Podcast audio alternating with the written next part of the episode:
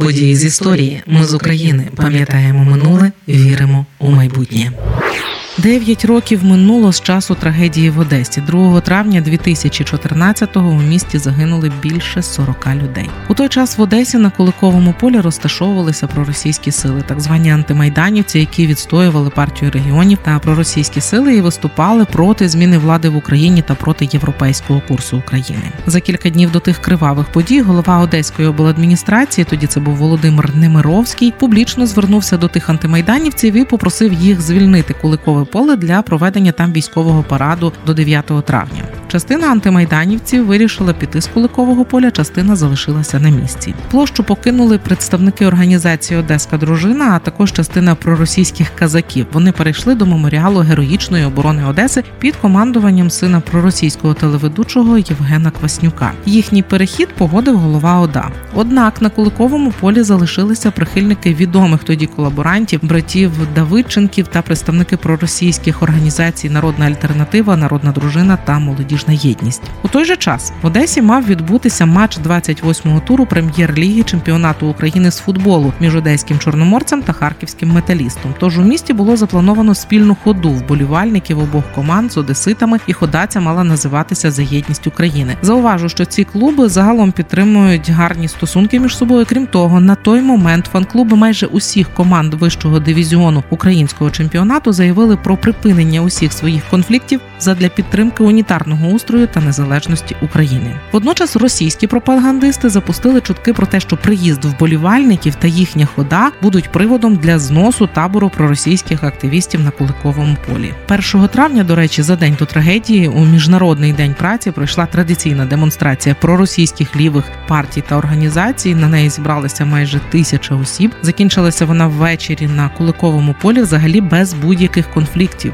Того ж дня у новому таборі проросійських сил на меморіалі 411-ї батареї пройшов ще й дружній пікнік, де взяли участь, окрім проросійських активістів, також активісти Євромайдану з сім'ями. Футбольний матч між чорноморцем та металістом мав початися 2 травня о 17-й годині на центральному стадіоні Чорноморець. Фани збиралися на 15-ту годину на соборній площі. Звідти колона мала рушити до парку культури і далі на центральний стадіон Чорноморець. 700 співробітників міліції тоді ще були призначені для забезпечення порядку на стадіоні. Ще сотня мали йти разом з колоною. Кілька десятків міліціантів забезпечували лад на Куликовому полі, і майже сотня перебували в резерві в автобусах в районі вулиць Катерининської, Пушкінської, Єврейської. Після збору на майдані колона, виконавши гімн України, рушила у напрямку моря. Майже на початку шляху ходи прихильники федералізації та сепаратизму напали на учасників зі сторони Олександрівського проспекту. Усі вони були в масках, шоломах зі щитами, озброєні битами, палицями, дехто з сокирами. Усіх були або георгіївські стрічки, або червоні пов'язки на руках, як відмінний знак. За словами очевидців, проросійські активісти перегородили дорогу учасникам маршу. Почалися вибухи світлошумових гранат та кидання один в одного камінням. Почалися також масові заворушення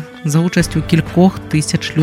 Вони кидали один в одного тротуарну плитку, летіли світлошумові гранати. У перші хвилини протистоянь сторони розділив кордон міліції. Це мало допомогло, адже кожна з сторін перекидувала камені та вибухові пакети через кордон міліції. Зауважу також, що міліція стояла спиною до сепаратистів і взагалі не звертала увагу на їхні дії, не намагалася їх зупинити. Під час перших протистоянь з'явилася інформація про те, що проросійські активісти стріляють з вогнепальної зброї. За годину після початку сутичок у місцевих медіа з'явилося повідомлення про те, що один з представників Ультрас помер. Також смертельно поранили десятника правого сектора Ігоря Іванова. Смерть футбольного фаната підтвердила і міліція. Загиблим був Андрій Бірюков. Він отримав вогнепальне поранення у легені, а помер через відмову у медичній допомозі у єврейській лікарні. Його не прийняли, бо він з області. Згодом з'явилася інформація ще й про те, що в проросійських активістів є при собі АКС-74У, а в іншого був пістолет, кулемет УЗІ. У той же час близько двох сотень проросійських активістів опинилися заблоковані в приміщенні торгового центру Антошка у центрі протистоянь. Цей центр є. Крім того, група антимайданівців була заблокована в сусідньому торговому центрі Афіна, з даху якого особа з георгіївською стрічкою на руці стріляла з пістолета по проукраїнських активістах, які зайняли грецьку площу. Станом на 9 19-ту щонайменше троє журналістів зазнали тілесних ушкоджень. Управління МВС в Одеській області заявило про загибель ще двох учасників протистоянь та поранення трьох співробітників міліції. Провокатори відійшли до табору на Куликовому полі біля залізничного вокзалу. Учасники проукраїнського маршу пішли за ними і спалили усі намети проросійських протестувальників. Тоді антимайданівці з Куликового поля забарикадувалися в одеському будинку профспілок. Він на тій же площі. Обидві сторони закидували один одного пляшками запалювальною сумішю та вели стрілянину. Так проросійські активісти, зокрема проросійські активісти, обладнали у будинку профспілок вогневі точки, звідки вели прицільну стрілянину по проукраїнських активістах.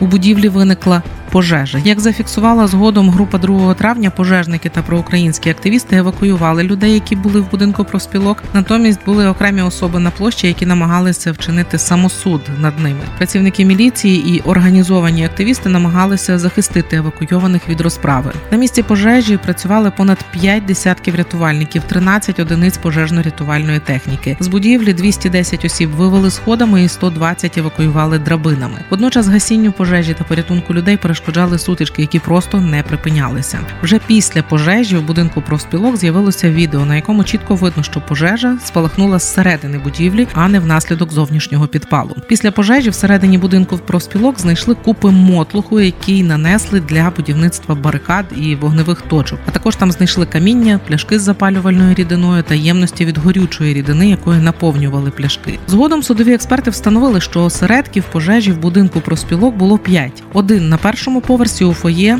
біля вхідних дверей в будівлю, другий на лівому сходовому марші між першим та другим поверхами, третій на правому сходовому марші, теж між першим та другим поверхами. Четвертий осередок займання був у кабінеті на другому поверсі, п'ятий на міжповерховому сходовому майданчику між третім і четвертим поверхами. За висновками експертів, будинок підпалили ті, хто на момент займання був всередині. Конкретно їхні особи не встановлені. Під час пожежі у будинку профспілок загинула 31 особа. Наступного дня, 3 травня, тодішній прокурор Одеської області Ігор Буршуляк повідомив, що 2 травня в Одесі у сутичках та пожежах загинули загалом 46 людей, з яких восьмеро загинули внаслідок падіння з будинку профспілок. Крім того, більше двох сотень людей звернулися по медичну допомогу. З них 20 міліціонери. Відповідно до опублікованого в листопаді вже 2015 року звіту міжнародної консультативної групи Ради Європи серед усіх загиблих з обох сторін не було жодного громадянина іноземної держави. Усі загиблі були одеситами, крім двох мешканців Вінницької області. Водночас, 3 травня 2014-го сепаратисти почали ширити через соцмережі заклики до знищення прихильників Євромайдану, українців і усіх, хто не вважає себе росіянином. Вже 4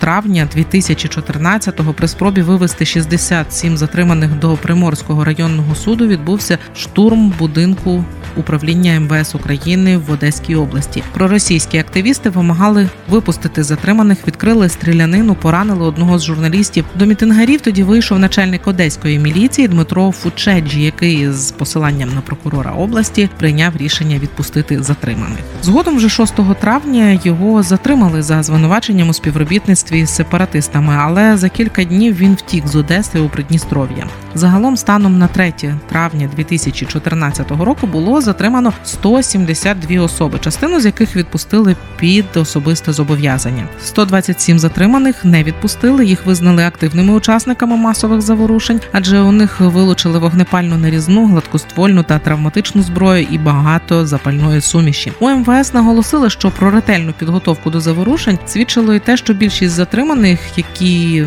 були вже ідентифіковані, були громадянами Росії та жителями Придністров'я. За висновками урядової комісії, акція була проплачена з боку сепаратистських сил, і у слідства є підозри про причетність до подій деяких співробітників одеської міліції. З числа активістів Куликового поля у провокації сутичок 2 травня спершу звинуватили сотню осіб, в основному за кримінальними статтями за організацію масових заворушень, що призвели до людських жертв. Станом на березень вже 2016 року в СІЗО Одеси знаходилися четверо проросійських активістів, в тому числі головний підозрюваний Сергій Долженков, так званий капітан Какао, і двоє громадян громадян Росії Максим Сакаулов і Євген Міфьодов. Іншим підозрюваним проросійським активістам, які спершу теж були в СІЗО, з часом обрали інші запобіжні заходи, які не були пов'язані з утриманням під вартою. А вже 29 квітня 2016-го Одеське управління СБУ провело обшуки в активістів організації Куликове поле Моріса Ібрагіма, Вікторії Мачулко та Світлани Набоки. Пізніше під Одесою виявили склади боєприпасів, заготовані антимайданівцями. Менші знаходили і в інших місцях, зокрема в Одеському парку перемоги. Йшлося про те, що була спроба промосковських сил взяти реванш за 2 травня 2014 року, і її вдалося уникнути. Але вже 18 вересня 2017-го колегія Ілічівського Чорноморського міського суду виправдала всіх осіб, яких звинувачували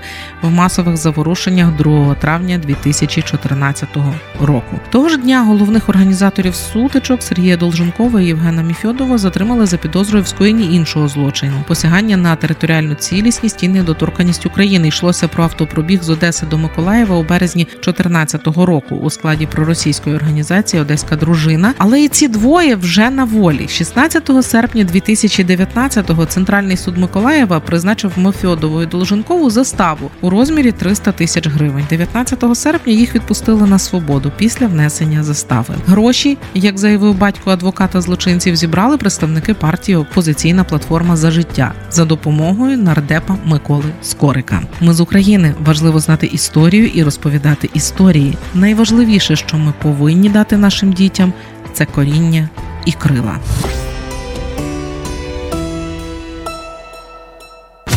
Ми з України. Ми працюємо для вас. Ми працюємо завдяки вам, наші слухачі. Радіо Ми з України фінансують саме слухачі добровільними внесками. Кожен з них наш спонсор. Приєднуйся до наших спонсорів. Тепер допомогти Радіо Ми з України ще простіше. Заходь на сайт Радіо Ми з України, тисни кнопку Підтримай нас і обирай найзручніший спосіб підтримки.